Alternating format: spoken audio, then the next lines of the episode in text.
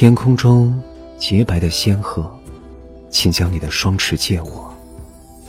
我不往远处去飞，只到礼堂就回那一年。那一年，那一月，那样一个男子，他为情人唱出了这样缠绵的歌。苍茫的雪山，遥远的布达拉，转动的经筒，飘扬的经幡，都在雪域高原上，见证着一段像雪莲般圣洁而忧伤的爱情。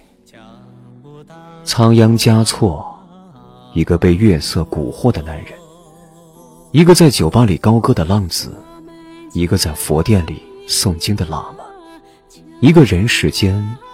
最美的情郎。